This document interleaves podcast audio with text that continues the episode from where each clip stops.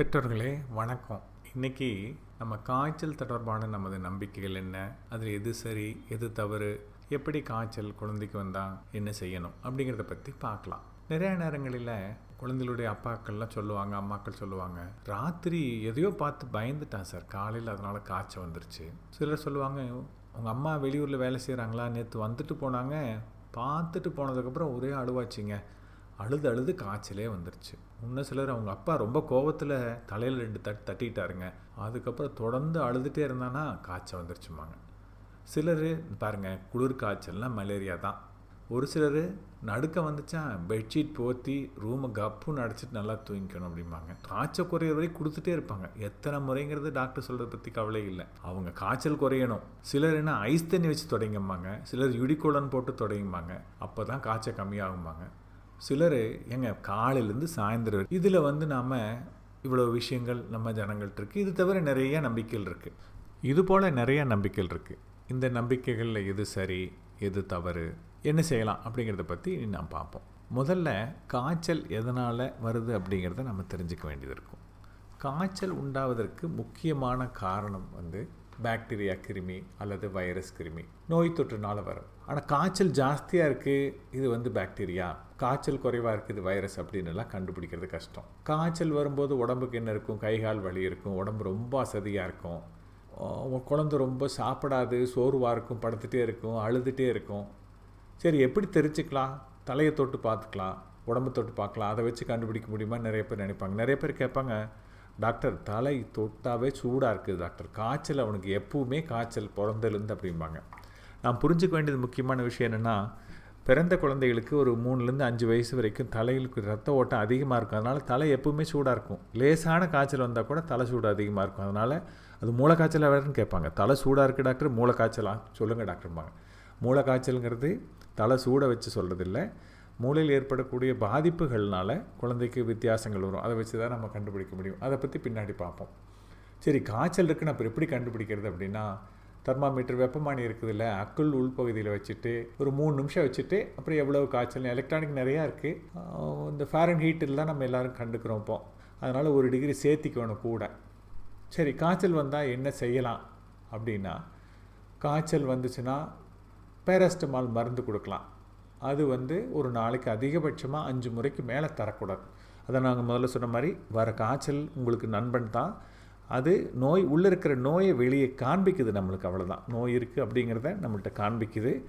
நாம் அதுக்கு தகுந்த மாதிரி என்ன நோயின்னு கண்டுபிடிக்கிறதுக்கான முயற்சிகளை இறங்க வேண்டியது அப்படிங்கிறத நம்மளுக்கு சொல்லுது. என்ன எவ்வளோ மருந்து கொடுக்கலாம்?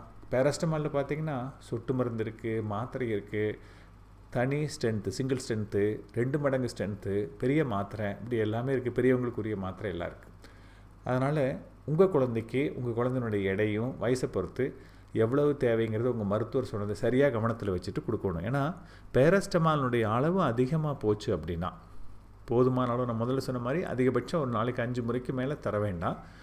மிக அதிகமான அளவு போச்சுன்னா அது ஈரலை பாதித்து குழந்தையினுடைய உயிருக்கே ஆபத்தை உண்டு பண்ணும். அதனால் காய்ச்சல் இருக்குது அப்படின்னு சும்மா பேரஸ்டமால் கொடுத்துட்டே இருக்கக்கூடாது. நீங்கள் வச்சுருக்கிற மருந்து ட்ராப்ஸா சிறப்பாக சிங்கிள் ஸ்ட்ரென்த்தா டபுள் ஸ்ட்ரென்த்தா அப்படிங்கிறத பொறுத்து அதனுடைய எவ்வளவு அளவு கொடுக்குறதுங்கிறது வேறுபடும். சரி காய்ச்சல் வந்த குழந்தைக்கு என்ன செய்யலாம்? துணி போட்டு அடைச்சி வச்சிடலாம் வேணும் மிருதுவான தளர்வான உணவு உடையினை போட்டுடணும். அதிக துணிகளை போட்டு அமுக்க வேண்டாம். ஏன்? எல்லாத்துக்கும் தெரிஞ்ச விஷயந்தான் காத்தோட்டமாக இருந்தால் காய்ச்சல் கம்மியாகும். துணியை போட்டு போற்றி வச்சுருந்தோம்னா காய்ச்சல் கட்டாயம் கம்மியாகாது அதிகமாயிரும். அப்புறம் எந்த ரூமில் இருக்கணும்? ரூமை கப்புன்னு அடைச்சி வச்சுக்கலாமா? கூடாது. ஏன்னா காற்றோட்டமாக இருக்கும் வெளிச்சத்தோடு இருந்துச்சுன்னு வச்சுங்களேன் குழந்தையினுடைய காய்ச்சல் வேகமாக இறங்கும். ரூமில் ஃபேன் இருந்தால் போட்டு விடலாம். காற்றோட்டம் இருக்கணும். நிறைய நீர்ச்சத்து உடம்புலேருந்து போகும். காய்ச்சல்னால உடம்பு சூடாகிறதுனால. அதனால் நீர்ச்சத்து உணவுகளை தொடர்ந்து தரணும். தாய்ப்பால் குடிச்சிட்டு இருக்குது குழந்தை அப்படின்னா தாய்ப்பால் தொடர்ந்து தரலாம். இந்த குழந்தைங்க நல்லா தூங்கி அப்படியே ஓய்வு எடுக்க விடணும் இது சும்மா தான் இருக்குது வீட்டில் டிவி பார்க்குறேன் இல்லை திறன் பேசி உபயோகப்படுத்திட்டு பார்க்குறேன் கணினியில் விளையாடுறேன் காணொலி விளையாட்டு விளையாடுறேன் அப்படின்னு விட்டுறாதீங்க. ஏன்னா இது செய்யும்போது அதுக்கு தேவையான ஓய்வு வந்து குழந்தைக்கு கிடைக்காது. ஓய்வு தான் குழந்தையினுடைய உடல் திரும்பி நலமாக வருவதற்கு முக்கியமான காரணமாகும். நல்ல ஓய்வு எடுத்ததுன்னா நிறைய வைரஸ் காய்ச்சல்கள் தானே சரியாகக்கூடிய வாய்ப்பு இருக்கும். சரி என்னென்ன காய்ச்சல்? எதனால் வருது? அப்படிங்கிறத பற்றி பார்ப்போம். இப்போது காய்ச்சல் இருக்கிற குழந்த பக்கத்தில் இருக்குது உங்கள் குழந்தை அங்கே போய் விளையாடுது. பக்கத்து வீட்டு எடுத்து வீட்டு இருக்கிற பெரிய ஒரு காய்ச்சல் இருக்குது இருமி துள்ளிட்டு இருக்காரு. அவர்கிட்ட இருந்து ஒட்டலாம்.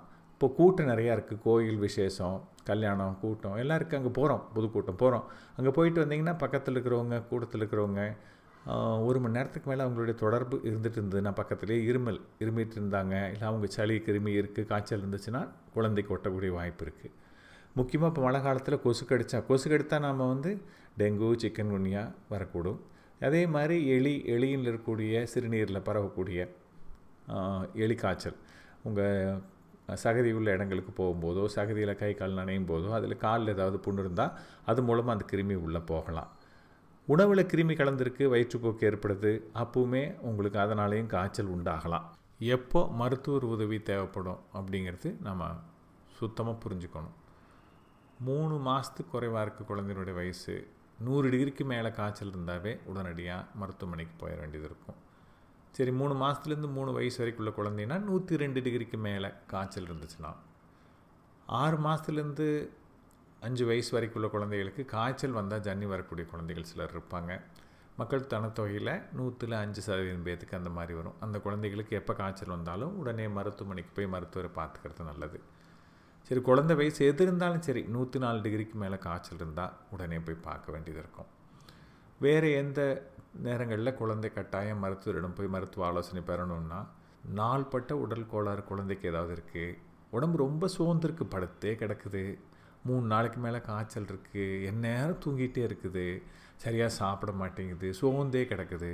காய்ச்சல் இல்லாத போதும் சோர்வாக இருக்குது தோலில் சிகப்பு புள்ளி இருக்குது நீர்ச்சத்து குறைஞ்சிருக்கு. சிறுநீர் சரியாக கழியாமல் இருக்குது வயிறு உப்புசமாக இருக்குது தொடர்ந்த வாந்தி இருக்குது சுயநினைவு மாறி இருக்குது சரியாக அடையாளம் கண்டுக்கல. சிரிக்க மாட்டேங்குது. பழசு போல் குழந்தை இல்லை இப்படி எந்த தொல்லை இருந்தாலும் உடனடியாக நம்ம மருத்துவரை போய் பார்க்கணும். எனவே பெற்றோர்களே இப்போது நம்ம வந்து காய்ச்சல்னால் என்ன செய்யணும்? காய்ச்சல் அப்படிங்கிறது நோய் கிருமியினுடைய நோய் தொற்றினுடைய வெளிப்பாடு. வைரஸாக இருக்கலாம் பாக்டீரியா இருக்கலாம். பொதுவாக வைரஸ். எந்த காய்ச்சலாக இருந்தாலும் பயப்பட வேண்டியதில்லை. எந்தெந்த சூழ்நிலைக்கு க மருத்துவரிடம் போகணும் அப்படிங்கிறது இப்போ சொன்னோம். அதை கடைப்பிடிக்க வேண்டியது இருக்கும். மற்ற நேரங்களில் குழந்தையை போற்றி வைக்கக்கூடாது. குழந்தையை ஓய்வு எடுக்க விடணும். நீர்ச்சத்து உணவுகளை சேர்த்தணும். காய்ச்சல் குறைவதற்குரிய பேராஸ்டமால் மருந்தினை மருத்துவர் சொன்ன அளவுப்படி தர வேண்டியது இருக்கும் ஓய்வு தான் முக்கியம். நிறையா வைரஸ் கிருமிகள் சரியாவதற்கு. எனவே இந்த ஆலோசனைகளை பின்பற்றி தவறான நம்பிக்கைகளையாக விடுத்து நம்ம குழந்தை காய்ச்சலிலிருந்து விரைவாக வெளிவருவதற்கு உதவி செய்வோம். நன்றி. மீண்டும் ஒரு முறை நாளை சந்திப்போம்.